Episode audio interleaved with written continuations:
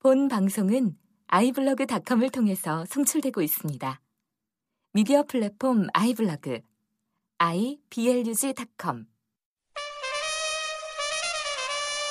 상콤 방콤 라디오 반민특위 반점 있는 영입니다. 제가 왜 나왔는지 아시죠? 원하 우리 농협 352-0399-1319-43 강삑분으로 원하 우리! 열심히 방송하 우리! 아 이거 웃음이 안 나오네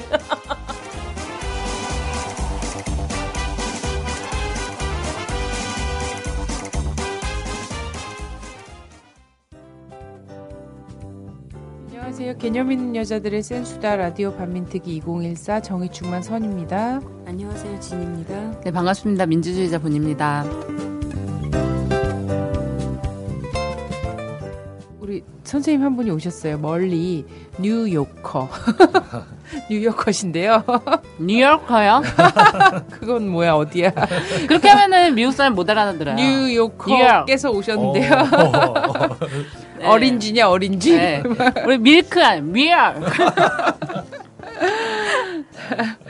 김원식 선생님께서 오셨어요. 어, 김원식 선생님으로 말씀드릴 것 같으면 어, 모니터로 세계와 소통하는 또 한 분의 지식인으로서 우리 우리 진님이 서울에서 모니터로 세계와 소통하고 있다면 이분은 뉴욕에서 세계와 소통하시는데 무려 어, 미국 국무부 웹사이트 중국 중국의 어, 웹사이트 이런 것들 다 직접 막 봐- 보신다고 예.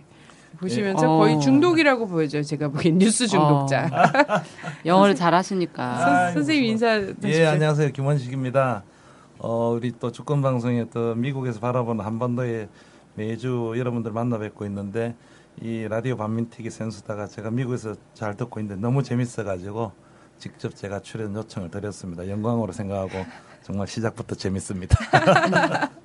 그 뉴욕시리는 안전, 안녕한가요? 어. 하와이요 뉴욕시리. 조 금 안, 안녕한 것 같은데 아직 모르겠어요. 예. 그 우리 숱한 지금까지 이제 그 출연자가 계셨지만 이토록 어, 라디오 밤새 반드시 나가야겠다면서 먼저 정말 막 보기 드무신 분이죠. 청하시고 재청하시고 삼청하시는 이런 분은 정말 어, 처음 있는 아니 일이었습니다. 그게 이 네. 방송을 들으시는 분들은 아시겠지만 저도 뭐 기사 저널리스트로 기사도 쓰고 있고 우리 주권 방송도 출연하고 있겠는데 가슴이 너무 답답하니까요. 가슴이 답답하고 이런데 그 라디오 반민특위를 들으면 그 어떤 뭐 뭐가 탁 트인다 해야 되나? 이게 음. 이게 산소 같다 해야 되나? 갑자기 산소 발생기. 어 제가 뭐 아부하는 거 아니에요. 출연하게 해줬다 아부하는 거. 아 정말 예, 보통 이게 거실에서 이렇게 좀 크게 틀어놓고 이렇게 가만히 있으면 이게 이 세 분께서 하시는 게 따끔따끔 이렇게 하고 막 어, 생기가 돋고 아 재밌다 이런 거고. 그 그만큼 다른 어떤 언론들이 죽었다는 거겠죠. 제가 볼 때는 할 말 하고 싶은데. 음. 예 그래서 참 재밌게 아주 듣고 있습니다. 예, 그만큼 또 뉴욕 생활이 감사합니다. 심심하신 게 아닐까 이런 생각이 들어요. 예, 그런 것좀 있겠죠. 글만 쓰니까. 뉴욕에서 밖에 못 들어다니잖아요. 무서워서. 아 진짜 그런 예, 거야? 뭐 뉴욕 사람들 총 갖고 다니는 거 몰랐어요? 예, 밤에는 못 돌아다닙니다. 어떻게 우리처럼 야밤 야밤에 돌아다니는 그런 류의 사람들은 힘든 곳이네. 아, 그 요즘 그 잠깐 서울에 들어오신 지가 지금 일주일 좀 넘은 것 같은데요. 근데 예, 앞으로 예. 한 일주일 있으시면 또 가시잖아요. 예 그렇죠. 예. 예. 그렇죠. 서울 들어오셔서 일주일 되시고 했는데 예.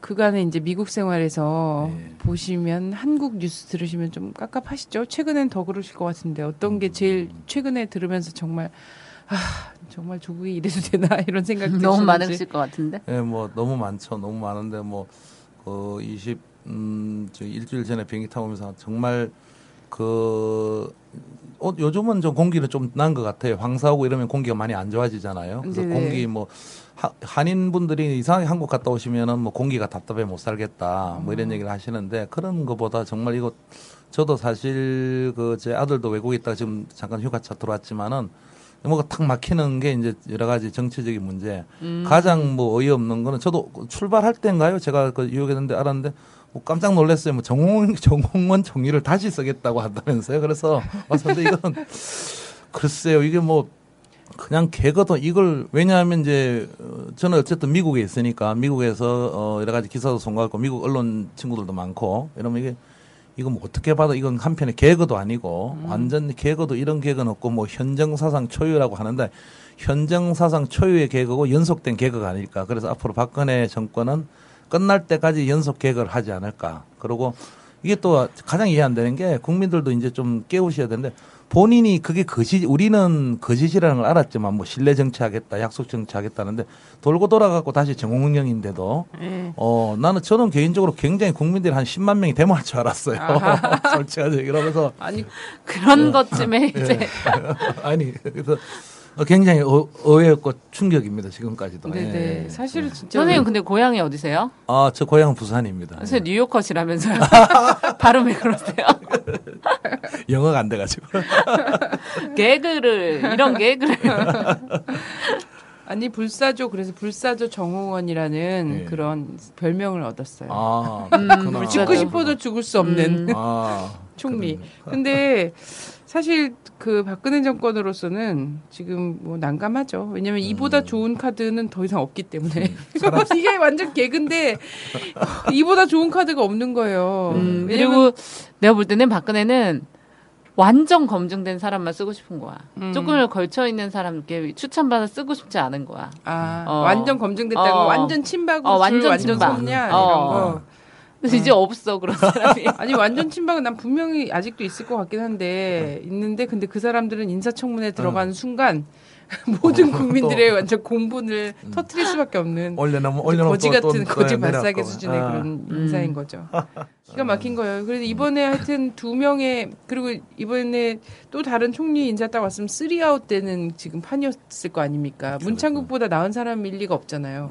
안대희보다 나은 사람일 리가 없고. 왜냐면. 지금도 개 중에 나은 사람 뽑은 거일 거거든요. 둘. 그러니까 없으니까 어. 없으니까 지금 유임한 거 아니야. 그러니까, 아니 그러니까 결국은 제가 아까 이걸 아셔야 되는데 정홍원 총리 유임이라는 게 쓰리아웃을 자기가 스스로 자인했다는 거거든요. 음, 네네. 사람이 없다는 거는 네네. 이미 쓰리아웃 당한 것 같아요. 본인 네네. 스스로가 시- 나는 신뢰도 없는 박근혜다, 약속도 못 지키는 박근혜다 하고 쓰리아웃을 쓰는 한것 같아요. 그래서 충격이 컸습니다. 진짜. 그래서 이번에 하여튼 그 사태로는 어 많은 제 주변에 많은 문 씨들 있잖아요. 문 씨들께서 조상님 중에 독립운동가가 있었다는 것을 확인하는 그런 큰 성과를 낳았다. 난 강감찬의 딸이다. 예, 그런 정말 성과가 있었다고 좀 매우 좋아하고 있습니다. 근데 이제 그거를 보면서 네. 보면 이제 박근혜 정권의 이걸 보면 레임덕의 현상이지 않는가 이런 음. 생각이 좀 들어요. 이게 음, 이게 집권 지금 2년 음. 차잖아요. 네. 이게 보통 한 4년, 5년이니까 음. 4년 말 음. 이렇게 5년 초 이렇게 음. 나타나는 현상인데 박근혜 정권이 지금 인사상의 난맥들 실패들을 이런 걸 총체적으로 지금 보여주고 있는 상황이라고 보면 앞으로 국정 운영을 어떻게 할 수 없다라는 걸 스스로 자임한 거 아니냐. 레임덕 현상이 지금 시작됐다 라고 보여지네요, 저는. 음, 얼마 전에 무슨 대학생들의 그 정치인 선호도 묻는 조사에서 박근혜 대통령이 1%의 지지를 얻었거든요. 아, 네. 이거 보세요. 네, 1점 몇 퍼센트의 지지를 얻었, 얻은 것으로 나왔습니다. 1.4%랐네요. 가장 싫어하는 정당 새누리당이 음. 네. 어, 1.4%가 뭔가요? 저도 3.8% 받았는데. 어떻게 그것보다 못 받은 같은 당 사람들을 어떻게 대할 거야? 그렇게 말하면 그래서 지금 웃어도 웃는 게 아닌 사람 한 분 저기 계시네요. 머리를 긁적이며. 그런, 그런 성과주의적인 그런 발상들 정말 안 되고요. 그런 뭐 퍼센트랑 뭐 이런 걸로 얘기하지 말고 왜 농담을 말고요. 농담으로 진심이어서 너무 어? 너무 가슴이 아니 아팠던 거야. 당 일각에서도 이런 게 되게 심한 게 있더라고 아, 보니까 그래요? 네, 이런 몹쓸 또 사람들. 이런 몹쓸 사람들 같으니라고. 아무도 안 나올 때 나가고 열심히 뛰어줬으면 그냥 그걸로 그냥 자, 그래요 하여튼 아, 어쨌든 새누리당 제일 싫답니다 20대는 네. 라디오 반민 특위의 힘이 되고 싶어서 광고냅니다. 대한노인의 복지사업단 상조 상품, 월 3만 원으로 믿을 수 있는 상조 상품 준비하세요. 영업이익은 100% 주권 방송에 기부됩니다. 100%입니다. 1899-6330 1899-6330 주권 방송 홈페이지에서 상담하세요. 그래서 박근혜 그걸 보면서 희망은 그러고. 있구나. 어, 우리 미래에 희망은 있구나. 근데 이제 없다가 근데 40%가 넘는다는 거 있잖아. 오래 잡으면 돼요, 이제. 존경하는 좋아하는 정치인이 없다가 40%가 넘어 20대가. 많은 사건이 있어서요. 그래서 정홍원 총리가 유임하면서 우리 또 우리 임병장님 또 나오셔 가지고 총기 난사하시고 이러면서 이제 또 세월호의 어떤 세월호의 그 전화기를 삭제했다 전화 기록과 음. 여러 가지를 삭제했다 뭐 이런 기사들도 있었는데 어 저는 큰 빛 이끼 괴물 같은 이- 이끼 음. 생물인가요? 뭐 벌레인데 우리 괴물이라고 불려지게 되는. 이라고 불려지는 음. 그전 그걸 보고 진짜 깜짝 놀랐어요. 끔찍하더라. 예. 그게 내가 진짜 어, 충, 충청도 출신으로서 맨날 방학 때만 되면 그 금강에 가서 정말 수영하는 게 일이었거든요. 음, 조치원 바로 옆에 음, 흐르는 금강에 거잖아. 물 깨셨나 보네요. 에? 그죠 금강에 인어라고 날까? 물개 말고. 근데 근데 거기 금강에서 그따위 괴물 막 이런 게 완전 시궁창 냄새가 나는 그런 게 막 있는데 영산강에서 발견되고 막 난리래잖아. 아 어떡하지 이명박? 이명박은 실제 그것만 봐도 어떻게 형량을 계산할 수가 없어. 이 물 자체로 녹조 라떼 음. 큰빛 이끼부터 시작해서 뉴트리아도 4대강에 엄청 많이 살아요. 어, 그러니까. 그 쥐새끼 아시죠? 음. 예. 털이 몇- 근데 얘네가 이제 부드럽대. 천적이 없어가지고 음. 엄청 늘어나고 있다고 그러더라고요. 이명박한테 다 잡아가지고 먹여버려야 돼요. 음.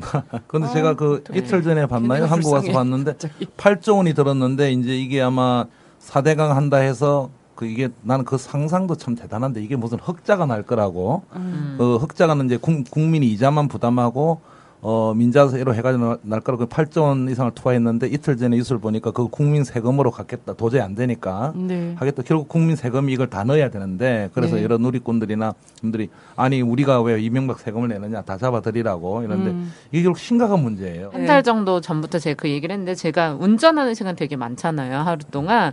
근데 진짜 어 박근혜 정권 들어오고 나서 이 단속이 엄청 심해졌어요. 다들 많이 그걸 당하셨다고 주변에서도 이야기하시는데 제가 대치동에서 공릉동 노원구 공릉동까지 오는 길에 음주 단속을 세 번 당한 적은 지금 형한 십몇 년째 운전한 처음이고 예 심지어는 간선도로 이런 데서 경찰이 오묘하게 숨어 있다가 안전벨트 단속을 해요. 근데 입구에서 안전벨트 단속을 하는 게 되게 위험해요. 함 정수사. 예, 거의 함정 수사에 가깝고 심지어는 이제 생활인들 있잖아요. 트럭 끌고 다니시는 분들 이런 분들 약간 교통법규를 타이트하게 잡지 않는데 이런 분들도 요즘에 너무 많이 잡히시는 거예요. 그러니까 운전으로 밥을 먹고 사시는 분들이죠. 이런 분들은 그래서 이것 때문에 벌금 때문에 진짜 도저히 할 수가 없다 이러는데 그래서 이제 너무 열이 받아가지고 제가 아시는 분은 지금 이게 뭐 하는 짓거리냐고 숨어가지고 경찰이 이렇게 딱지를 떼는 게 어, 맞는 거냐 이렇게 따지셨더니 그분도 너무 이런 거 많이 당한 거예요. 근데 위에서는 끊으라고 하고 그러니까 죄송합니다. 저도 서울 시민입니다. 이러더라고요. 그래, 이렇게 이야기를 어쨌든 하더라는. 굴리는 거는 아래 아래 아래 사람들이지. 그 제가 볼 때 문제가 제가 미국에 한 8년간 지금 거주하고 있는데 이 문제가 8조 원이 아니라 이 이명박 정권이 과거 이 소위 말하는 이명박 부르들이 어떤 가치를 모르는 사람들이거든요. 돈의 어떤 환, 그 생태계의 가치를. 그래서 지금 생태계 다 파괴해서 8조 원 들어갔잖아요. 네. 이거 우리 국민이 세금으로 이제 빚을 갚아야 되고 이거 다 중산층 이하로 가잖아요. 네. 또 8조 원 더 들이갖고 복원해야 될 것 같아요. 다시 원 상태로. 예, 그냥, 네, 생태계. 복원이 예. 8조 원으로 들진 않죠. 그 더더해요. 저, 저, 저 좋은 얘기죠. 예, 그러니까 지금 음. 굉장히 제가 말하고 싶은 건 더 심각한 게 지금 8조 원을 들여가지고 생태계를 엉망으로 만들고 이랬다는 것도 중요하지만 과연 이게 아주 좋으신 지적인데 정말 이게 얼마 들렸는지 왜 그러냐면 잘 개발 안 해요. 미국 같은 게나 이런 데 보면은. 근데 저 한 제가 이 제가 8년 가 있는 동안 이런 일이 벌어졌는데 결국 그런 어떤 뭐 현대 뭐 이렇게 얘기 되나 하여튼 그, 그 건설 사고 방식 음, 자기 네. 뭐 청계천 관련 이거 하나 네. 근데 청계천이라는 건 어떤 서울 시내 중심부 이런 하나의 작은 개울이잖아요. 네, 네. 예, 그런 부분에서 어떤 해가지고 이걸 전국의 국토 산하로 갖다 때려 붙인 것 같은데 어, 범죄를 떠나서 역사적 범죄라고 봐요. 생태 환경은 역사적인 범죄. 그래서 이거를 어떻게 할런지 우리 후- 지금보다도 오히려 10년, 20년 있다가 아마 그냥 우리 후손들이 그냥 뒤로 나자빠지는 거예요. 그러게요. 저는 그래서 이명박이 그때 서울시장 하면서 그 광화문 광장이나 이런 데다가 연못이라도 하나 만들었으면 어쩔 뻔했나 싶어요. 아 저는 그래서 얘가 이런 걸 환경을 난장질을 해놓고 환경 영향 평가하는 회사를 또몇 군데 살려줄 때가 있나? 음. 어 영향 평가하고 또 다시 다시 복구하는데 또 살려줄 회사들 있잖아요. 음.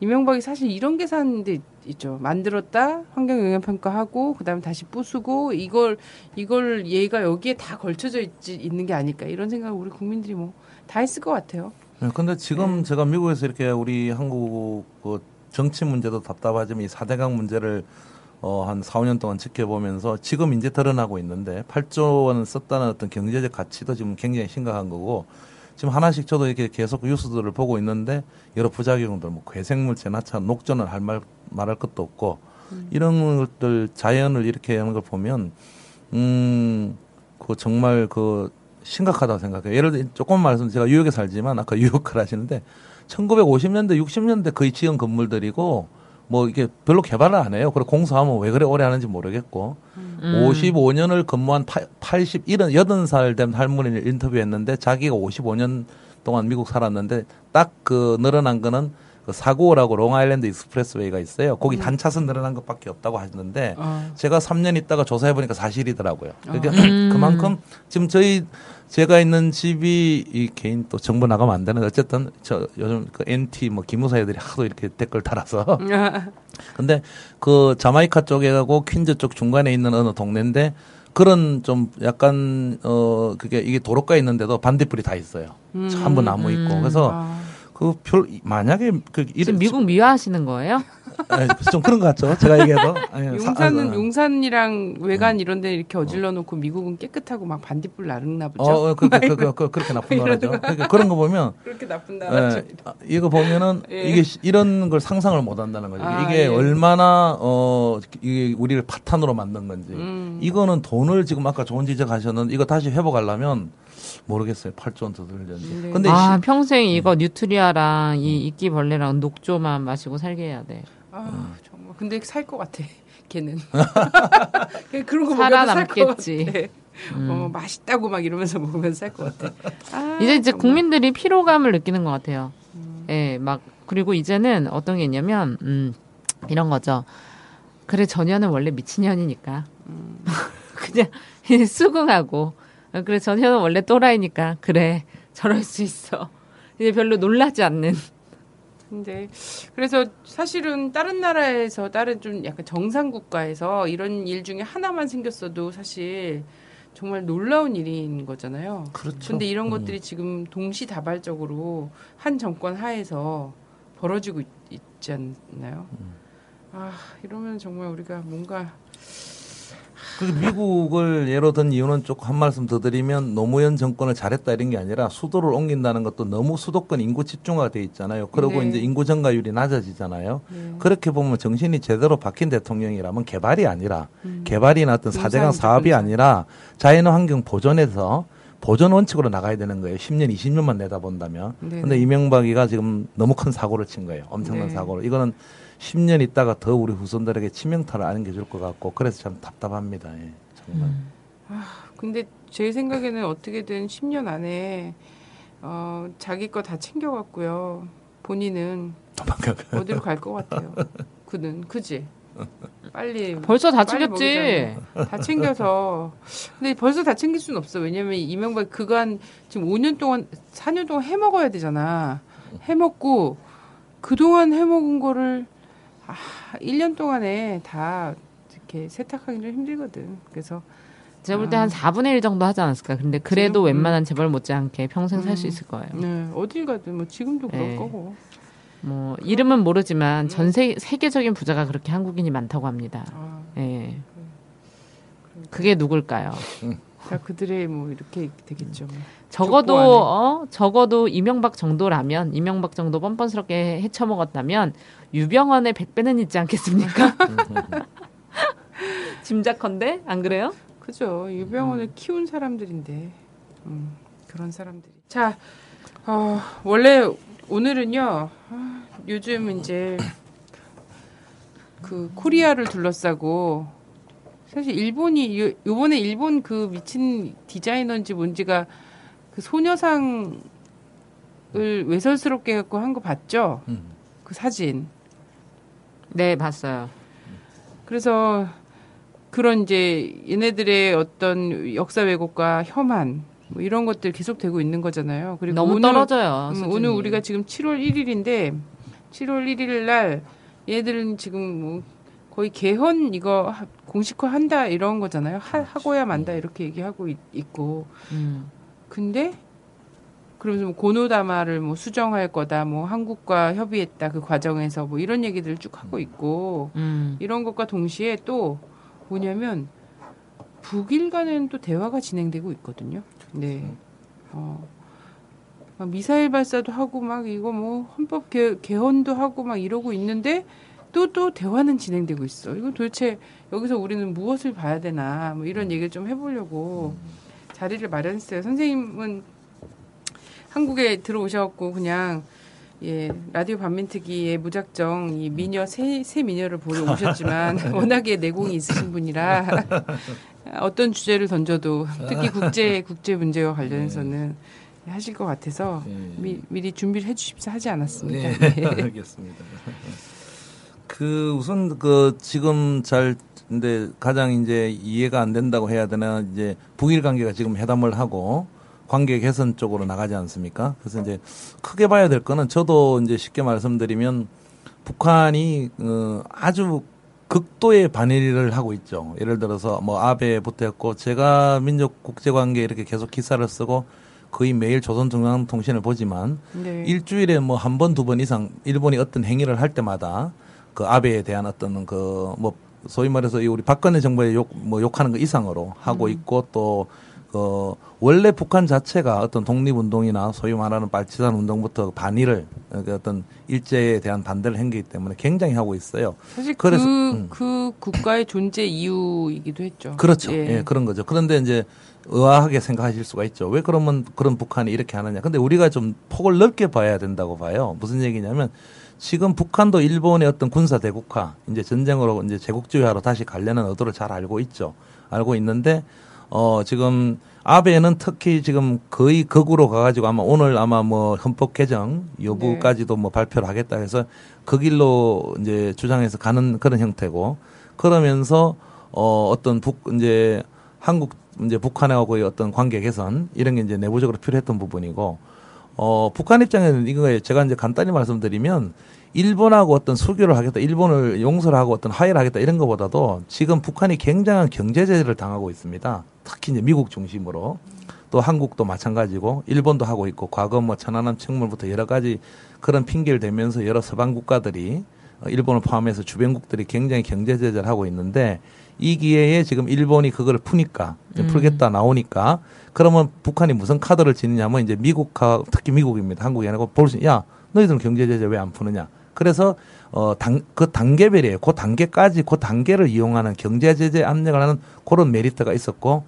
아베는 어 정신 나간 친구니까 그거로 무조건 나가야 되니까 어 평양까지 가겠다 해가지고 둘이가 잠깐 맞아 떨어진 거예요. 그런데 북한 입장에서는 근본을 지금 바꾼 건 아니에요. 이제 일본이 그막 가고 있잖아요. 막, 막 가고 있는데, 근데, 어, 거기서 이제 일본의 정치인들이나 뭐 이런 사람들, 그 관방장관 중에서 고노란 사람이 고노라는 인물이 엄청나게 난 놈인가? 이런, 왜 우리 국민들이 그렇게 생각할 수밖에 없어. 왜냐면 고노 담화 얘기를 계속 하잖아요. 근데 어떤 뉴- 뉴스에서도 고노 담화의 구체적인 어떤 과정이나 이런 것들에 대해서 얘기해주지 않거든요.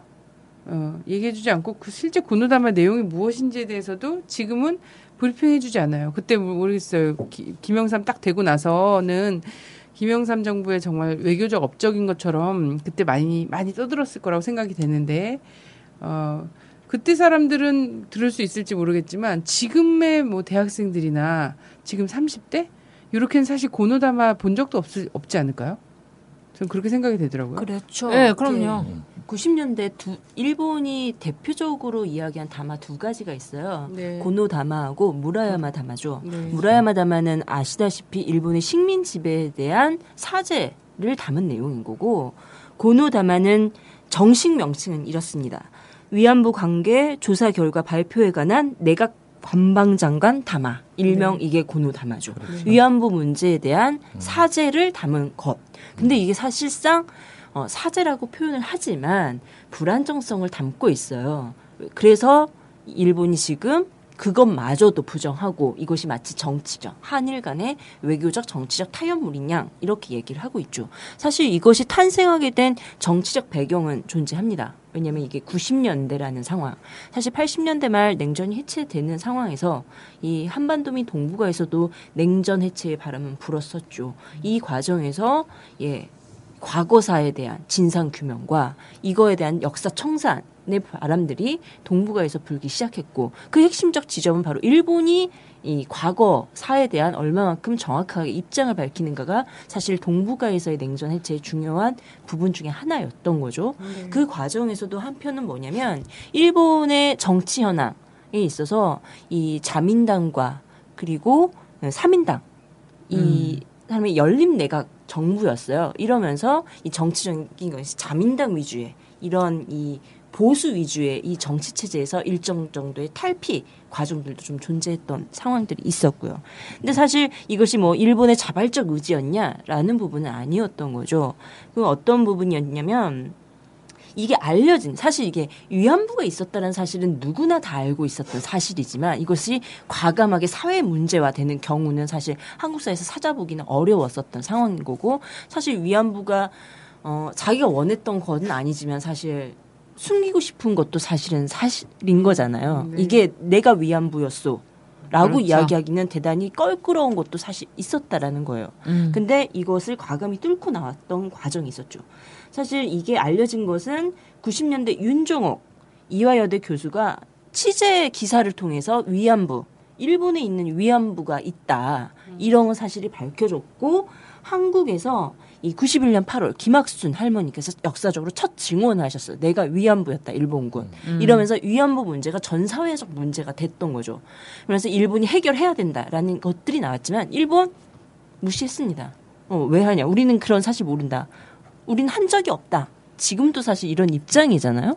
이랬던 과정에서 사실 한일 관계 마찰이 있을 수밖에 없었던 건 사실인 거고 여기서 이 이제 노태우 말기 김영삼이면서 이 위안부 문제에 대한 적극적 진상 규명하겠다 이러면서 이 위안부였던 사실 이 관계를 확인하겠다 이러면서 이 전 국적으로 이 사례 를 모집하기 시작했던 거. 이건 사실 압력으로 작용할 수밖에 없었던 거고 나름 이런 과정에서 김영삼이 어떤 입장을 밝혔냐면 아 종군 위안부 문제는 일본 쪽에서 진실을 밝히는 것이 중요하고 물질적 보상 문제는 필요 없다 이런 식의 입장을 밝히면서 나름대로 일본의 이 정치 상황 악화 사실 그 내각 일본 당시 내각이 이 스캔들 자금 스캔들, 정치 자금 스캔들로 곤욕을 치르고 있었던 과정에 한편 있었고 김영삼이 마치 자기가 도덕적 우위에 있느냐, 어, 물질적 배상을 요구하지 않고 도덕적 책임만 묻겠다 이러니까 이 어설픈 사실 무라 야마 다마 이어서 고노 다마가 나온 거죠. 사실 그 핵심 내용을 좀 보자면 어떠냐면 좀 길지만 그래도 사실 이 기회가 아니면 잘 모르기 때문에 좀 읽어보도록 하겠습니다. 어, 고노 다마의 핵심 내용 보자면 위안소는 당시 군 당국의 요청에 의하여 설치 운영되었던 것이므로 위안소의 설치와 관련 내지 위안부의 위송에 이송에 대하여는 구 일본군이 직접 또는 간접적으로 이에 관여였다. 위안부 모집에 대해서는 군의 요청을 받아서 업자가 주로 맡아왔으나 그 경우에도 감원과 강압으로 본인들의 의사에 반하여 모집한 사례가 많고 또한 관원 등이 직접 이에 가담한 일도 있었음이 분명해졌다. 위안소의 생활을 강제적인 상황 하에서 이루어졌으므로 고통스러운 것이며 한반도에선 특히 모집 이송 관리 등도 강압 그리고 감원에 의하는 등 대개가 본인들의 의사에 반하여 행해졌다라고 인정을 했습니다. 이 담화 내용에. 근데 사실 어 이는 그동안에 부정했던 것에서보다는 사실 개입을 했다라는 부분에서는 진일보했던 것은 사실이나 사실 강제 모집은 민간 업자라고 특징 짓고 일본 정부의 책임을 구체적으로 묻는 법적 문제는 담아 있지 않았어요. 그쵸. 그렇기 때문에 이 고노 다마가 위안부 문제에 대한 일본의 사죄를 담은 것은 사실이지만 완전하다라고 명백하게 명백한 인정 이렇게는 볼 수가 없는 불안정성이라고 한 번도 얘기를 한적 하죠. 없어요. 민간에서 한 것 빼고는 일본 정부는 공식적으로 위안부를 인정하거나 사과한 적이 단 한 번도 없잖아요. 그래서 사실 아까도 얘기했듯이 뭐냐면 군의 요청을 받아서 업자가 주로 맡아왔다라는 이 고노도마의 표현. 음. 그래서 피해자들이 당시 헌병, 경찰 등 군이 직접 강제 납치했다는 것과는 거리가 멀죠. 피해자는 강제 그렇죠. 납치를 주장하잖아요. 우리 할머님들은. 네. 근데 이것을 인정하지 않아요. 오히려 업자를 민간으로 특징 지어서 당시 친일 부역자들이 무- 모집을 주최한 것이다. 군이 한 것이 아니다. 일본 당국이 한 것이 아니다. 그것도 맞는 어. 말이기 때문에 그런 것들하고 제. 주최고 그들이 제도를 만들고 이송은 군이 개입했지만 모집은 군이 하지 않았다. 이게 고노다마의 숨겨진 음. 핵심이었던 거죠. 근데 말이 안 되지. 인신매매범은 아니라는 거야 자기들이. 네, 근데 그렇죠. 말이 안 되는 게 일본이나 대만이나 다른 나라에서는 강제로 이렇게 했다는 것이 다 공공연하게 그 나라에서 인정이 된 거잖아요. 그러면은 우리나라 사람들만 특별 대우해가지고 강제로 안 끌고 갔구만. 어? 그렇지 조선의 친일파들이 그렇죠. 유별났다 이런 거지 뭐. 그러니까 이 고노다마. 어, 발표하기 이전에는 일본 자료를 아무리 찾아봐도 그런 자료가 없다라고 부정을 했었어요. 음. 근데 사실 이 자료가 발각이 된 거죠. 나름대로 일본 내에서 이러면서 인정을 하지 않을 수 없는 상황도 존재했고 한편 이 고노다마의 문제점 하나는 뭐냐면 아까 말했 이것도 말했듯이 법적 책임을 인정을 담고 있지 않아요. 그렇기 때문에 뭐냐면 이 일본 정부가 위안부 제도 라는 인정을 토대한 위에서 피해자들에게 위로금이라는 명목 그래서 민간과 당국이 절반씩 내서 이 위안부 할머님들에게 피해 보상이라는 형태로 지급하려고 했던 예가 사실 존재했었던 거죠. 이런 형태로 예 사실 무마하려고 했었던 이런 음. 것도 이 고노다마를 통해서 일본이 행했던 모습들. 그래서 한국 같은 경우 그 한국에서 이 위안부 할머님들이 이런 거 받지 않겠다라고 거부를 하셨죠. 음, 맞아요. 그래서 이 여기 이 고노 고노 그냥 고노 담화잖아요 담화. 정부의 앞으로 민간의 연구를 포함해 충분히 관, 관심을 기울여 가고 싶다 이게 결론이에요.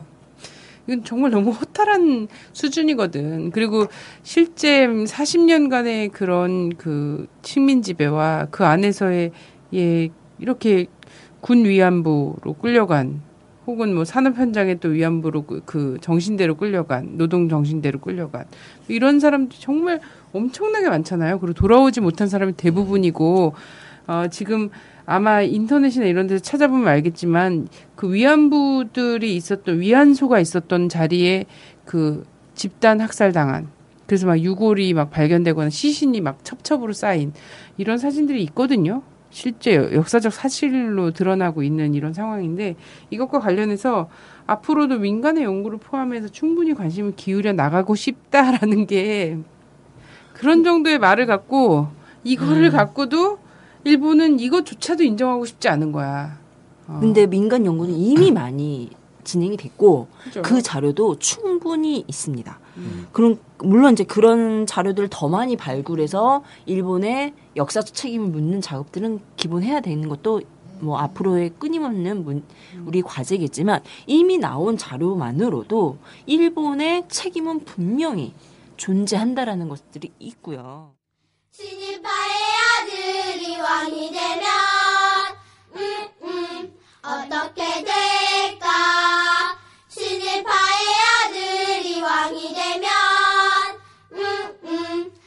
알면서 왜 묻니 나쁜 일본 나가고 다음날에 음, 음, 누가 들어왔니 나쁜 일본 나가고 다음날에 음, 음, 알면서 왜 묻니 여기서 근데 슬픔은 뭐냐면 우리는 고노다마라도 지켜야 되겠다라는 입장이고 그죠? 이만큼의 진전된 내용을 담은 것조차 없다는 거예요. 맞아요. 어. 근데 일본은 이것 이것조차도 하지 못하겠다라는 거예요. 그러면서 여기서 오히려 우리 우리 그 우리나라 안에서도 이러한 이제 이, 이 위안부 문제라든지 일본군 위안부 문제라든지 이런 걸로 싸워왔던 많은 사람들은 많은 분들은 그래도 고노다마 고노가 인정했던 그런 수준에서는 여기에서 기- 응. 이제 더 발전된 어, 무언가를 디딤돌을 원하는 삼아야 한다 이런 거잖아. 근데 그러면서 그걸 훼손해서는 안 된다. 오, 이게 정말 최선이 아니었음에도 불구하고 이 가치를 지키기 위해서도 이만큼의 희생이 필요한 거고 문제는 일본은 이것조차도 안 돼서 이거는 사실 한국과의 이런 것 속에서 한 거다 그냥. 정치적 어, 타협물로 그 고- 고려다. 장락시켜 음. 버렸죠. 그게 이제 아베 아베가 지금 잘 지적하셨는데 우리 입장에서 보면 이건 불완전한 거고 법적인 네. 것도 없는 거죠. 근데 네. 그나마 그래 조금 한 발 한 발 내디던 부분이었는데 아베는 그걸 지금 돌리겠다는 거거든요. 그게 바로 왜 아베가 지금 돌리겠다는 바로 군사 대 군국주의로 나가겠다. 왜냐하면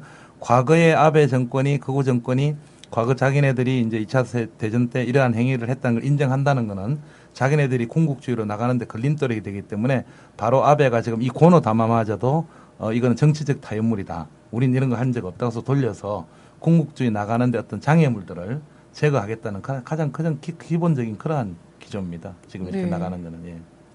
그런데 일본이 단순히 군국주의화 하겠다라고 마음을 먹고 그래서 기간에 있는 불안전 하나만 음. 인정했던 음. 이것들을 무시해버리는 작업을 하는 이유는 전 아니라고 보거든요. 음. 단순히 나 단- 아, 군국주의 그렇죠. 뿐이 예. 다- 예. 그건- 그게 무엇이냐가 음. 우리가 이 고노다마를 통해서 확인해 볼 수 있는 음. 여러 가지 이제 배경들을 그렇죠. 살펴보는 게 중요하다고 그렇죠. 생각하는데요. 예. 선생님께서 보시는 음. 이 일본의 이제 하나의 일련의 과정들이겠지만 네.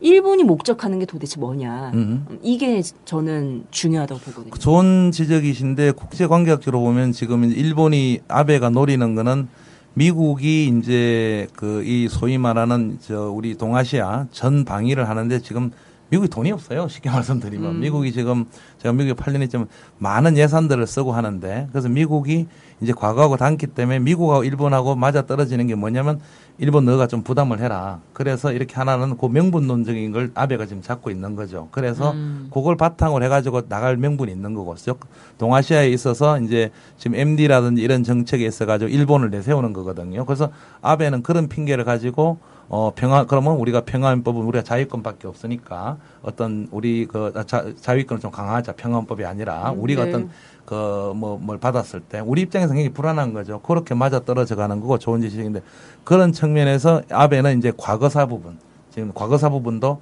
자기들 입장으로 이제 좀 바꿀 인정도 안 하는 그런 게 있고 국제 정치학적인 그런 거죠. 그런 과정에서 이제 어 이제 군사 대국화나 대국화 쪽으로 좀 나가려는데 문제는 또 뭐가 있냐면 지금 아까 잘 우리가 약간 연했좀 지금 내부 그게 지금 아베가 극도로 뭐독 그 모두 다 지지하고 이건 아니에요. 일본 내부에서도 이렇게 이제 어저 반대가 많고 이래 있거든요. 네. 그래서 그런 입장에서 아베는 또 북한하고 또 이렇게 협상하는 것도 자기 정치적 지지율 이런 거에 대한 어떤 문제도 있고 그래서 아베가 좀 더 그 극도로 나가는 그런 어떤 정치적인 이유도 있, 는 거죠. 예. 제가 보기엔 이제 그런 이유도 미국에 돈이 없고 음. 그렇기 때문에 파트너가 가장 돈 많고 음. 군력도 센 음. 일본을 내세우는 것도 음. 있지만 음. 근데 일본 자체의 욕심이 있다라는 거죠. 음. 일본 자체의 욕심은 뭐냐면 음. 어쨌든 동아시아 맹주가 되고 싶은 그렇죠. 또 세계 맹주 이 그거죠. 기회를 타서 세계 맹주가 되고 싶은. 이런 거고 네. 적어도 90년대까지는 네. 그래야 해 왔다고 세계적 네. 차원은 아니지만 네, 뭐 그렇죠. 경제 대국이기도 네. 했고 그런데 이제 부상하는 중국이 아니라 부상한 중국 때문에 골머리가 너무 아픈 거죠. 네. 여기서 어, 이 기회를 통해서 맹주가 되어야 되겠다. 네. 적어도 중국에게 자리를 뺏기면 안 되겠다. 네. 이런 측면이 하나 존재한다. 아, 굉장히 이러면서 중국 견제의 이해관계가 맞는 미일 동맹을 강화하는 측면 속에서의 그렇죠. 이 이제 군사 대국화, 그렇죠. 그래서 그 걸림돌인 고노 담아 제껴버리는 그렇죠. 이런 과정이 있는 거고 한편으로는 또 하나 뭐가 있냐면 음. 그럼 여기에서 견제하지만 바로 중국과 붙을 수는 없잖아. 뭐 그렇죠. 싱가포르를 중심으로 해서는 음. 다오의 다오를 통해서는 뭐뭐 마찰도 있고 시위도 하고 대결도 벌이고 하지만 직접 전쟁할 수는 없다라는 사실이 존재한다는 거죠. 그렇다면 이 개입력을 높이기 위한 수단에서 여기서 한반도를 보고 있는 거 아니냐. 어쨌든 이 소용돌이 속에서 자기 위치를 확인시켜주고 영향력을 행사할 수 있는 곳으로 하나 다 보는 거. 근데 여기에서 계속 고노다마 고노다마 인정해라. 그리고 여기 입각해서 해라. 그러니까 한국 제껴버리고 싶은 것도 있는 거죠.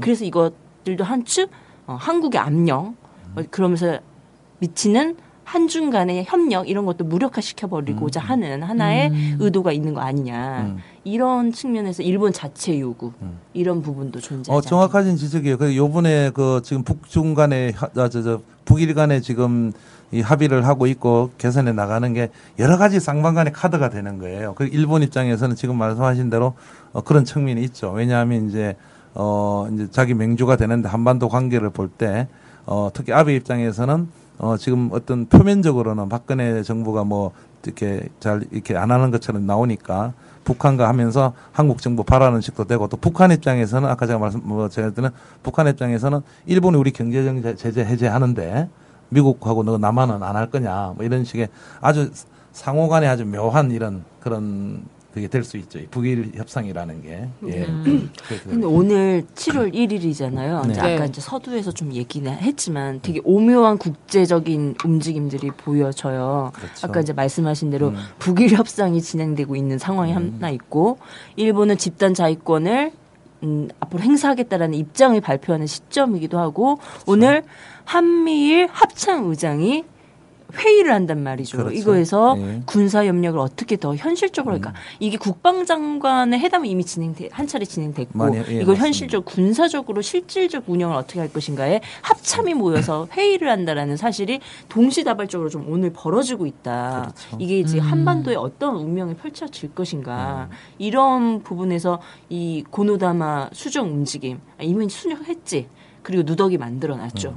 이런 것들을 어, 무심히 볼 수 없는 거죠. 어, 그 좋은 지적이죠. 그래서 상당히 미국에서 보고 는 이게 우리가 내부에서 있- 있기보다 굉장히 그 급변하는 빠르게 돌아가는 좀 이따가 또 다른 뭐그 중국 얘기도 좀 할 수 있겠지만 그런 상황입니다. 정확한 지적이시고 또 한미일 간의 어떤 어, 군사적인 어떤 동맹 문제 또 그거를 또 바라보는 중국 또 특히 최근에 러시아가 어 본격적으로 또 이 다시 동아시아 문제 개입하고 있어요. 북한과 협력을 강화하면서 이런 문제 어 그런 문제에서 뭐 어, 100년 전에 어떤 우리 한반도의 어떤 상황과 비슷해지고 있는 그런 상황들 그런 걸 우리가 눈여겨 봐야 되겠죠. 저는 너무 재밌어요. 그래서 요즘 이 부분을 보면 너무 재밌는데 이 일본이 어쨌든 자기네 이제 군국주의화와 동아시아에서의 자기 역할론과 어쨌든 미국의 한미일 군사 동맹을 강화하자는 목적과 이런 거 속에서 다 일본의 이런 그 과거사 문제라든지 고노다마 문제라든지 이런 것들이 다 나오고 있잖아요. 이게 그렇죠. 우리한테 전해지는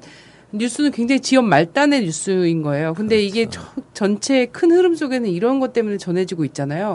근데 그러면서도 또 동아시아에서 중국을 견제하고 또 나름대로 한반도를 잘 타고 앉고 뭐 이런저러한 요구성 때문에 어, 자기한테 역할을 높여나가는 요구성 때문에 북일 대화를 하잖아요. 어, 북일 대화를 자 오늘도 7월 1일 날 오전에도 베이징에서 북일 대화를 하면서 미사일 발사를 이제 며칠 전에 지난주에 했, 했지 않습니까 북이? 미사일 발사를 두 차례에 걸쳐서 진행을 하고 그리고 거기서 제일 펄펄 뛸 것이 사실은 일본이고 그다음 뭐 미국이고 이러지 않겠습니까? 사정거리로 보나 동해에서 한 거로 보나 해서 얘네가 펄펄 뛸 수밖에 없는데도 불구하고 항의 구두 항의를 하되 대화는 이어갔거든요. 오늘 본 것도 봐- 보면 이런 구도 속에서 하는데 저는 결국 근데 북일 대화를 하면 어 폼은 그렇게 잡을 수는 있겠는데 내용적으로 들어가면 고노담화보다 더 심하게 얽혀버리거든요. 그래서 나는 이 스텝이 얽히는 게 나중에 이제 관전 포인트가 될 거라고 생각이 되는 거예요. 뭐냐면 결국은 북에서 이 군 위, 일본군 위안부 문제를 걸고 나올 때와 배상의 문제나 이런 것들을 걸고 나올 때는 고노다마 이상의 뭔 어떤 입장이 없이는 사실 할 수 없거든요. 알수 예. 북한 입장에서. 네. 예, 여기는 알수 없죠. 예. 김영삼처럼 그런 얘기를 해줄 수도 없단 말이에요. 도덕적 책임만 인정해라. 어, 물질적 보상 필요 없다. 이 얘기 절대 안 할 거거든요. 어, 음. 이 이렇게 이제 북일 협상 음. 관련해서 사실 스톡홀름 합의문이 발표됐던 음. 거잖아요. 거기 이제 조일 평양 선언을 음, 계승한다라는 말을 세 번이나 했다라는 거예요. 근데 2002년에 조일 평양 선언에 어떤 내용이냐면 일본의 식민 지배에 대한 배상을 경역 방식으로 푼다라는 게 있었다라는 음. 거죠. 예. 그래서 이미 이미 고노다마는 혹시 뭐 이런 거예요. 쉬운 박근혜 정부에게 고노다마 그거 아니, 아니었고 그건 그때 김영삼이랑 샤바샤바해서 한 거야. 이런 식으로 얘기하면서 찢어 찢을지 모르지만 전체 또 그 한반도를 두고 보면은 지금 오히 또 높은 수준에서 또 진행되는 과거사 문제 해결과 이게 또 있다라는 거예요. 다른 층에 의해서. 그래서 나는 어 이런 생각이 드는 거예요. 박근혜 정권이 고노다마라는 부분을 지키며 전방위적으로 싸우겠다 이런 입장을 외교부 장관이 했어요. 예. 근데 이게 웃긴 거죠. 그냥 아니 난 싸우는 건 잘한다고 생각을 해요. 그거를 일단 좀- 잡장은. 그럼요. 근데 이게 발목 잡기라는 거지. 점- 정말 지키고 네. 위안부 할머님들의 한을 풀기 위해서 그리고 우리 역사를 되풀이 오역의 역사를 되풀이하지 않기 위해서 하고자 하는 입장과 자세로부터 출발했는가라는 걸로 보이는 것이 아니라 이 어떻게든 이 북일 관계를 망쳐놓기 위한 또 하나의 술책으로 이걸 지금 활용하고 있는 거 아니냐. 이 할머니들의 한, 우리의 오욕의 역사를 씻고자 하는 이런 책임감으로부터 네. 출발하는 게 아니다. 전 이렇게 좀 보여지더라고요. 저도 그렇게 보여집니다. 그렇죠. 그래서 지금 어. 우리 눈은 근데 속일 수가 없어. 어, 너무 너무 재밌는 또 한 번의 이게 또 있잖아요. 뭐냐면 시진핑 바이 지금 이런 이런 전반 상황에서 스텝이 꼬이는 몇 가지 욕심 욕심인데 스텝이 결국 꼬일 수밖에 없는 몇 가지 정치적 행보가 있, 다는 거예요. 그래서 시진핑이 오잖아요 맞아. 한국에 네. 여기에 대해서 또 한국 정부의 계산도 엄청 날 거란 말이에요. 음, 엄청 날 건데 또 그게 또 그 계산 말고 또또 꼬이는 게 있을 거라는 거예요. 예. 네. 그 지금 그 어, 어, 우리 라디오 밤에 진짜 좋은 지적 하셨는데 그 북일 협상을 보면서 제가 느끼는 거는 지금 남한이 없는 거예요. 한국이 없어요. 좋은 이렇게 이거는 아까 우리 저 생각 잘못 이제 완전히 주, 주도권도 북한에 넘어가 버리는 거고 또 일본과 있고 여기에 과연 남한 정부 지금 박근혜 정부가 뭔가 정신을 차리고 이래야 되는데 좀 전에 얘기했다시피 그거는 그렇게 보여지는 게 아니라 저는 그렇게 분석하고 그렇게 생각합니다. 왜냐하면 근본적인 게 없는 거예요. 그냥 그걸 해서 그냥 북일 관계가 저래 가니까 조금 이렇게 하겠다는 거 정말 나와 가지고 진짜 어 이거 남북 관계 문제도 좀 풀어야 되겠다. 아니면 또 일본하고도 정확하게 받을 건 받고 해결할 건 해야 되겠다. 이런 인식이 있으면 이렇게 안 돌아가죠. 상황이. 절대 이렇게 돌아갈 수가 없죠. 저는 이제 이 시진핑 방안도 되게 웃긴 거지. 이 시점에서 오는 나도 거. 기대돼, 막. 사실 핵심적으로 이렇게 나오는지 한반도에서 두 이상 기류 한 측은 아까 이제 우리 고노담을 통해서 확인해 본 거고 이제 이야기를 좀 해보는 게 북일 합의가 도대체 어떤 의미를 지금 가지고 있길래 네. 이 동북아 주변국들이 지금 난리 법석이냐. 그러니까 난리 어. 법석이야. 예. 왜 이런 뭐 우리 선님이 이야기했을 때 스택 네. 꼬이는 상황도 발생하고 네. 이런 또 이제 계산이 너무 치밀하게 네. 작용하고 이런 상황이 오고 이 애타는 이 박근혜 정권의 우리 모습들을 또 확인해 볼 수 있을 것 같은데 네. 애가 어, 부- 타죠. 어, 북일 합의가 도대체 이 전체 어떤 의미와 비중을 가지길래 지금 이런 스택 꼬이는 현상과 이해 집산이 지금 나오고 있는가? 그치. 그래서 거기서 나는, 나는 우리 진, 진님이랑 우리 선생님 얘기 더막 또 듣고 싶은데 저는 그래갖고 고노다마나 이제 독도 문제나 위안부 문제들이 어 어쩌면 큰 그림이 이 큰 그림이요. 저 진짜 큰 그림은 어 미국이 그리는 한미일 삼각 동맹인지 음. 아니면 이 고전적인 조선과 일본과의 관계 문제 여기서 큰 그림이 그려질지는 모른다는 거예요. 모르고 그래서 고노다마는 어, 굉장히 이 일본의 이후 활로를 그 군국주의 활로를 열어가는 것으로 어, 머리를 썼을지 모르겠지만 고노다마나 이그그 그 전에 이제 과거사 문제라든지 이런 것들 전반이 오히려 어 급격한 어떤 변화 있잖아요. 지형 변화. 이 동북아에서의 정치 지형 변화에 대한 완충 작용의 어 일개 소재가 될 수도 있어요. 저도 그런 애 했는데 음. 진짜 내치의 용. 박근혜가 지금 왜 음. 똥줄에 타냐면 일본은 자기들의 이익이나 이런 걸 위해서 북이랑 친해질 수 있어요. 언제든지 언제 음. 그랬냐는 듯이 그래, 맞아. 그럴 수 있는데 어, 박근혜가 그렇게 좀 힘들고 어. 네, 그런 측면도 있고 우리가 가장 기본적으로 놓치지 말아야 될 거는 제가 뭐 민족 국제 관계도 가장 쓰고 어 뭐 미국 이게 여러 가지 북한 자료인데 가장 지금 지금 쉽게 말하면 북한은 일본 용서도 안 했고 합의도 네. 안 했고 배상도 안 받았어요. 네. 예, 그걸 놓치지 말아야 될 게 지금 어마어마한 바- 예, 계산서를 예, 주고 있죠. 박정희 거짓 했잖아요. 박정희 그냥 그 김종필이 이래가지고 다 아시는 사실이지만 우와. 어, 얼렁뚱땅 얼렁뚱땅 해치웠거든요.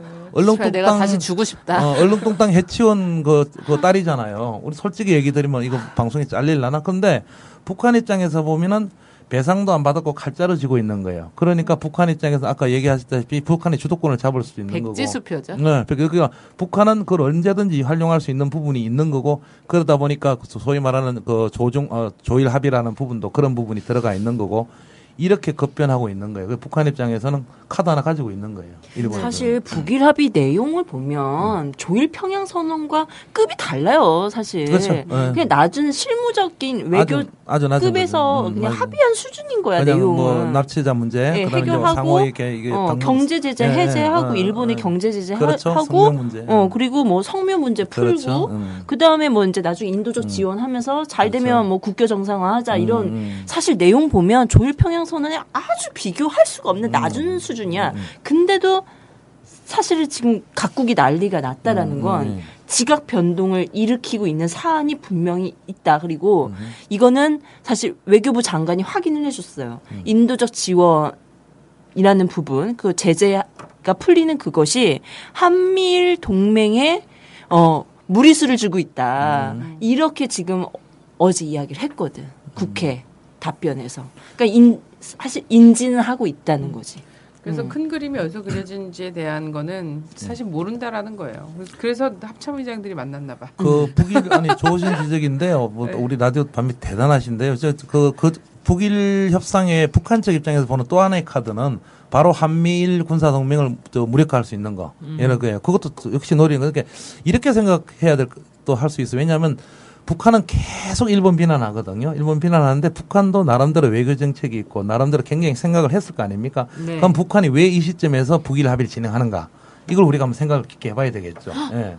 그런 측면을 생각해 본다면 어 정말 지금 지적하신 이런 부분들이 분명히 있는 거예요. 또 과거사 문제에서 북한은 아무것도 배상받은 게 없으니까 카드 갖고 있고 여기서 더 치고 나가고 있고 지금 한미일이 군사 동맹하는 그 틈을 또 깰 수도 있다는 부분 그러니까.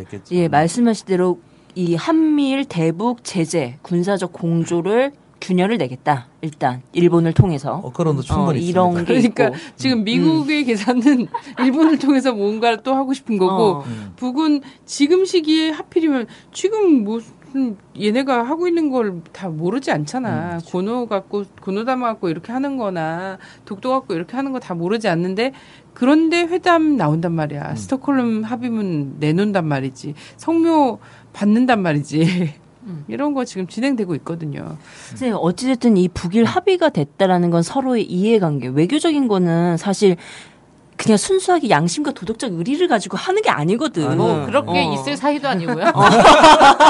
서로 의리? 어, 네. give and take가 정확한 게 외교거든요. 음, 사실. 얘기죠. 그렇다면 북은 일본을 통해서 얻고자 하는 게 있을 것이고 당연히. 일본은 북을 통해서 얻고자 하는 게 있을 것이고 그렇죠. 물론 이제 북일 합의의 이 기본적 변동의 과정들은 네. 앞으로 더봐 야 되겠죠. 네. 왜냐하면 이것을 깨게 만들고자 하는 누군가의 압력들은 존재할 테니까. 음. 그렇죠. 그리고 사실 이것에 대해서 가장 저는 몸 몸이 단 사람은 단 쪽은 일본의 아베지 음. 북은 북은 좀 아닐 거다. 어, 뭐 무- 북도 뭐 필요는 있겠지만 단계 아니 정- 별로 정확- 잃을 게 없는 데는 별로 몸이 다를 일이 아, 없어요. 정확한 지적이세요. 어. 제가 뭐 이것도 발언 침묵될지 몰라도 국제관계를 정확하게 보면 요즘 한군 다 정확한 발언하면 침묵 종북 하잖아요. 네. 답답한 거 없어요, 북은. 답답한 거 없기 때문에 제가 왜 아까 단계론을 얘기했냐면 어 여러 가지 비난 성명을 마- 많이 내고 있는데 우리가 장- 이렇게 종이 한 장만 이렇게 보면 본질을 못 보면 답답하잖아요. 근데 어 저- 정말 이게 그런 단계별에서 경제협력 풀어내 가지고 북은 북은 많은 카드를 갖고 있는 거예요. 그래서 지금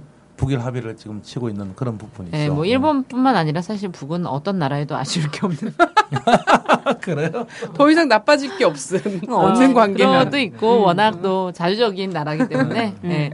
종북 정도 논란 있으려면 저 정도 발언해 주셔야 돼요. 자주적인 네, 나라. 자주적인 나라기 어, 때문에. 그런 거예요? 어. 그 한말 여담으로 드리면 이제 제가 국제관계를 보면 북일 하- 스톡홀름 하고 이렇게 하지 않습니까? 그때 이제 미 국무부에서 이제 기자들 질문하고 이러면 그냥 일반적인 답변해요. 잘 되는데 그 뒤에 뉘앙스가 뭐가 나오냐면 저는 떨떠러 아니 근데 뭐 그 부정. 부정할 수 없잖아요. 네. 아니, 그게 눈에 거의 보여요. 뭐 게임 캐릭터로 보면은 음. 뭐 경제성 1 뭐 이래도 자주성 만렙으로 시작하는 캐릭터. 저는 일본이 왜 이렇게 북일 합의에 적극적이었냐라고 하는 건 다른 어느 때도 아니고 사실 2002년 조일 평양 선언을 깨게 만든 깨, 깨졌다라고 표현은 하지만 이행이 더뎠던 이유는 아베 때문이기도 했거든요. 근데 그 아베가 그때 대단히 그 적극적으로 나온 2002년 거지. 조일 합의 혹은 북일 합의라고 얘기하는 음. 게 우리 우리 애청자들이 듣기에는 되게 낯선 아 이게 공식 있죠. 명칭이죠. 응. 조일 평양 응. 선언. 그래서 평양에서 어. 2002년에 고이즈미가 평양에 가서 북일 간에 합의한 내용이 있습니다. 관계 정상 관련해서. 그렇죠. 거기 비서로. 간 게 아베예요. 음. 그렇죠. 근데 어, 그걸 그랬구나, 같이 갔구나. 그거를 깨 사실 이행이 잘 못하도록 만든 게 아베였고, 근데 음. 그거를 지금 다시 복원시키려고 하는 게 아베라는 거지. 그러니까 딴 걔네는 데서 뭐든지 할 수 있는 애들이야. 그러니까. 딴 데서 활로를 찾아보려 했으나 없는 근데- 거야. 그랬더니 근데- 당황하지 않고 다시 와서 근데 그래서 이런- 네. 그래서 저는 왜 일본이 이렇게 적극적인가라고 어. 하는 부분을 좀 네. 나름 고민을 해봤어요. 어. 나름 네, 고민을 해본 얘기해 이유가. 뭐냐면, 근데 이제 어쨌든 현 순간에서는 왜, 왜? 일본이 아니, 어, 너무 오늘 선생님 이 되게 의욕적으로 오셨잖아요. 어. 뉴욕에서 지금 라디오 밤인특기 얘기하려고 왔는데 여기 또 나름 진 언니가 이, 이 분야에서 또 되게 나, 네. 나는 전문가거든요. 네. 특히 네. 얘기를 하니까 선생님이 지금 말씀 말씀하셨는데 어, 어, 아니 네. 내가 말하려고 한 거예요. 매우 기뻐하시고 내가 좀 이따 할. 얘기였는데 어, 막 한, 어, 먼저 어. 치고 나왔네 막 아니, 이런 아니, 거죠. 아, 감동하고 있어요. 네, 지금 넋을 놓고 그래서 내가 선생님 준비 못하게 하신 한 어, 거야. 네, 우리 둘이 다 준비해 오면 이게 진짜 안 되거든. 저도 그랬거든요. 아까 진원이 얘기하는데 막, 어 그랬구나. 그래서 제가 아니, 이게 나름대로 유- 고민을 아, 내가 비서였어? 막 아, 이런 아니 이게 왜 재밌냐면 깊이가 있는 방송이에요. 깊이가 네. 이 반민태가 깊이가 있으면서 재밌고. 예, 네, 근데 어, 그래도 사람들이 많이 안 들어요. 얕게 예. 얕으면서 재밌고 제 가- 저희 가족들이 저를 되게 사랑함에도 불구하고 아이 방송 좀 들을 수 없다. 몇 번 이렇게 한 번 들어서 이해가 돼야 되는데 네 목소리가 나오는 거 빼고는 예, 그닥 잘 모르겠다. 음.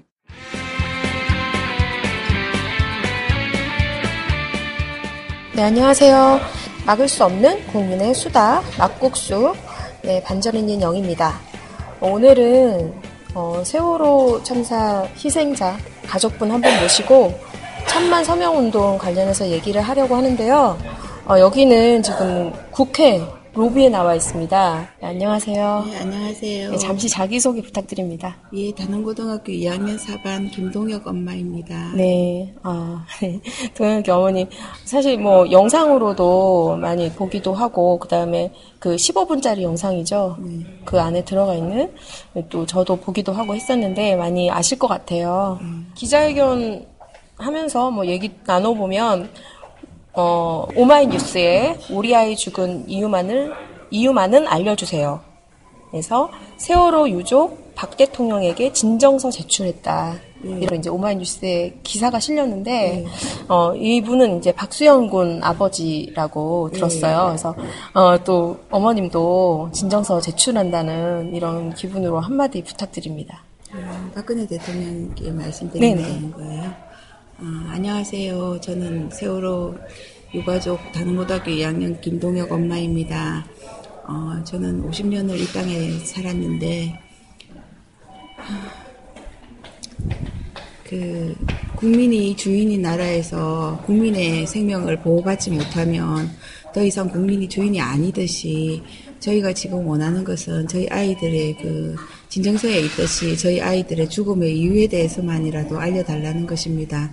그러기 위해서는 우선에 진상조사도 돼야 되고 그리고 그, 그 문제에 있어서는 정말 성역 없는 조사, 조사 를 하셔서 어 저기 책임자 처벌을 지고하를 막론하고 해주셨으면 하는 생각이 들고 저희한테는 또 어머니 같은 분이 대통령이시잖아요. 그러면 정말 내, 내 아이가 죽었다고 생각하시고 정말 진정성 있는 마음으로 이게 과연 권력 때문인지 돈 때문인지 아니면 정말 국가의 이익을 위해서 아이가, 아이들이 희생됐는지 거기에 대해서도 저희는 아무것도 모르고 있기 때문에 정말 그 책임자들이 양심 있는 양심 선언과 그리고 책임 있는 만큼의 어떤 책임을 지고 처벌을 해주셨으면 하는 마음입니다. 네. 아, 아까 이제 서명, 어, 사실 기자회견을 하면서도 많은 얘기를 나눴었는데, 어, 서명 받으시는 게 다만 이제 진상규명뿐만 아니라 안전한 나라를 만들기 위해서이기도 한데, 어떻게 그런 용기를 내셨냐, 이런 질문 해주셨거든요. 음, 저희는 4월 16일 사고가 나고 저희들은 이제 뭐 진도체육관 팽목항에서 기다리다가 아이들이 시신으로 올라오면 데리고 온 엄마 아빠들입니다. 근데 시신이 나오고 뭐 장례식을 치르고 발인을 할 때까지는 그냥 단순히 아이들의 엄마 아빠의 역할이었지만 저희가 다시 정신을 차리고 보니 이 과정에서 정말 7, 80% 이상은 구조 잘못으로 애들이 죽은 거고 저희는 그걸 눈 뜨고 다 지켜봤고 모든 언론들이 다 거짓으로 하고 있었고 지금도 하나씩 하나씩 밝혀지는 의혹들이 저희들은 현장에서 눈을 보, 뜨고 본 상황이었기 때문에 아 제가 믿었던 나라에서 이런 일이 일어난다는 게 있을 수 없는 일이고 거기다가 17년 동안 품에 안고 키워온 아이, 아이들을 잃은 부모들 마음은 어떻게 헤아릴 수가 없습니다. 그래서 저희들 생각에는 저희들이 할 수 있는 게 뭐 총칼을 들고 나가서 싸울 수도 없는 상황이고 저희들이 단지 뭐 부족하고 무능한 엄마 아빠로서 할 수 있는 게 서명밖에 없다. 그리고 서명만으로 무엇을 할 수 있을까? 진, 진정한 진상규명과 책임자 처벌을 하기 위해서는 특별법이 꼭 필요하다. 그리고 저희 아이들은 지키지 못했지만 나머지 살아있는 아이들과 여러분들의 안전과 저희의 안전을 지켜서 좀 더 괜찮은 대한민국으로 만들고 싶습니다. 네. 아, 네. 그런 대한민국 만들기 위해서 이렇게 진짜 슬픈 마음을 안고 나서 주셨는데 너무 감사하다는 말씀 드리고 싶어요. 아닙니다. 국민 여러분께 저희가 너무 큰 슬픔을 드려가지고 아, 너무 죄송하, 아유, 죄송합니다. 죄송합니다. 죄송, 죄송해야 될 사람은 따로 있지 않은가 이런 생각이 듭니다. 어, 두 번째 질문이에요. 야당들은 왜 이렇게 새누리당 하자는 대로 끌려가나요? 카메라 앞에서만 우리 편인 척 하지 말고 뭔가 하나라도 건져봐라. 뭐 이렇게 이게 질문인지 네. 어떤지도 모르겠는데 그냥 의견 어떠신지 간단하게. 저희도, 일부 공감하는 부분이고 국회의원 여기 국회에 온 게 저희가 지금 두 세 번째 정도 되는데 아, 국정조사 빨리 하라고 국회에 왔을 때 제가 느낀 게 있었습니다. 아, 이 나라는 계급사회이구나. 이분들은 우리를 주인이 국민으로 보는 게 아니라 그냥 한 사람의 재화로 보는 것 아닌가 하는 생각이 들 정도로 약간 모욕감도 느꼈었고 두 사람들이 우리 굉장히 우습게 보는 것, 것 같구나 하는 생각이 들었습니다. 근데 뭐 엊그저께 어저께 기관 보고에서 이제 졸고 계신 분을 보면서 제가 느꼈던 게 생명도 이 사람들 눈에는 다 똑같은 생명이 아니구나. 국민이 하찮은 하찮은 국민의 아이들의 생명은 아무것도 아니고 자기 집 개가 죽으면 저렇게까지 졸고 있을 생각이 들 정도로 정말 화가 나셨습니다. 음, 아, 저는 진짜 지금 최근에도 지방선거가 있었지만 국회의원분들도 사실 그러잖아요. 막 국민을 위해서, 서민을 위해서 뭐 다 이 한 목숨 내던질 것처럼 그렇게 해서 당선된 분들이신데 참 진짜 어, 어이가 없고 음, 그래서 또 이 자리에 이제 서명운동도 사실 이제 여당 국회의원들을 예. 중심으로 해서 오늘 받으신다고 들었는데 정말 저는 이분들 어떻게 나오는지 꼭 알아야 되겠다 이런 생각이 들고 이후에 여기서 어떤 입장을 가지고 대하는가 서명 운동에 동참하고 그것에 대해서 책임을 지는가 안 지는가 이 문제를 가지고 이후 진짜 당락도 결정돼야 된다고 생각합니다. 저도 그렇게 생각합니다. 네. 그 다음은요. 우리의 마음을 잘 전달해 주세요. 강, 강단지게 끝까지 함께 하리라는 것을 하고 점점점 이렇게 오셨어요. 네, 이분도 이제 제가 아시는 분 중에 한 분인데 이분이 이제 어, 구로 디, 디지털 단지 거기서 이제 직장 생활 하시는 분이세요. 근데 여자분이신데 진짜 여리여리한 여자분이신데 항상 점심 시간에 탁자 들고 나와가지고 점심을 그 앞에서 막 어, 도너츠 먹으면서 서명하시라고 이렇게 이제 하는 이제 뭐 한간에는 이제 좀 있으면 구디 서명녀 이렇게 뜨겠다 뭐 이러면서 이제 열심히 하고 계신 분인데 예 정말 어 이런 마음 잘 전달해서 힘내시기 바랍니다. 네, 저희들이 이 과정에서 정말 고마우신 분들을 많이 만나고 그분들은 다 그냥 국민들이에요. 저희가 보기에는 그냥 국민들이고 권력 있으신 분들은 뭐 그냥 눈치나 보시고 아는 척도 안 하고 계시는데 저희들 입장에서는 어, 이 과정에서 어느새 이제 저희들이 국민의 한 사람 그리고 국민과 함께하는 유가족이 되어버렸는데 아, 길게 봐서는 저희가 여러분들을 실망시키지 않는 그런 특별법을 만들고 싶습니다. 저는 많이 두렵기도 하고 힘들기도 하지만 끝까지 한번 해보겠습니다. 어, 천만인 서명 어떻게 진행하면 되는지 알려드리도록 하겠습니다. 어, 검색창에서 세월호 참사 국민대책회의 이렇게 검색을 하셔서 들어가시면 예, 천만인 서명 운동 용지를 다운받아서 하실 수도 있고 국민대책회의 그 안에 온라인 서명도 할 수 있게 되어 있습니다. 그래서 온라인 서명도 많이 부탁드리고요. 서명 용지 다운도 되니까요. 다운해서 어, 그 안에 이제 주소가 적혀 있습니다. 그 주소로 어, 팩스나 아니면은 어, 우편으로 보내주시면 될 것 같습니다. 예, 알파벳으로는요. S E W O L H O 416.org. 네, 세월호 416.org죠. 네, 이쪽으로 검색하셔서 들어오셔서 서명해 주시면 되겠습니다. 마지막으로 신청곡 예, 예. 부탁드립니다. 저희 동혁이가 너무 좋아했던 노래가 있어요. 희성의 가슴 시린 이야기라고. 살아생전에는 이게 그렇게 슬픈 노래인지 몰랐는데 지나고 보니까 이게 가사가 너무 슬프더라고요. 낙골당 갈 때마다 제가 휴대폰으로 들려주는 노래입니다. 네, 알겠습니다. 그러면 오늘 나와주셔서 감사드리고요. 휘성의 가슴 시린 이야기 들으면서 이 시간 마치도록 하겠습니다. 감사합니다. 네, 감사합니다. 세상에 가장 예쁜 거짓말 goodbye goodbye. 가슴 찢겨도 뱉는 그 말 goodbye goodbye. 좋은 안녕이란 말 말도 안 되는 그 말. 사랑한 만큼 믿었던 만큼 아파 아파. 네가 너무 미워서 너무 슬퍼서 아파 아파. 이게 이별이잖아. 좋을 리가 없잖아. 그래도 goodbye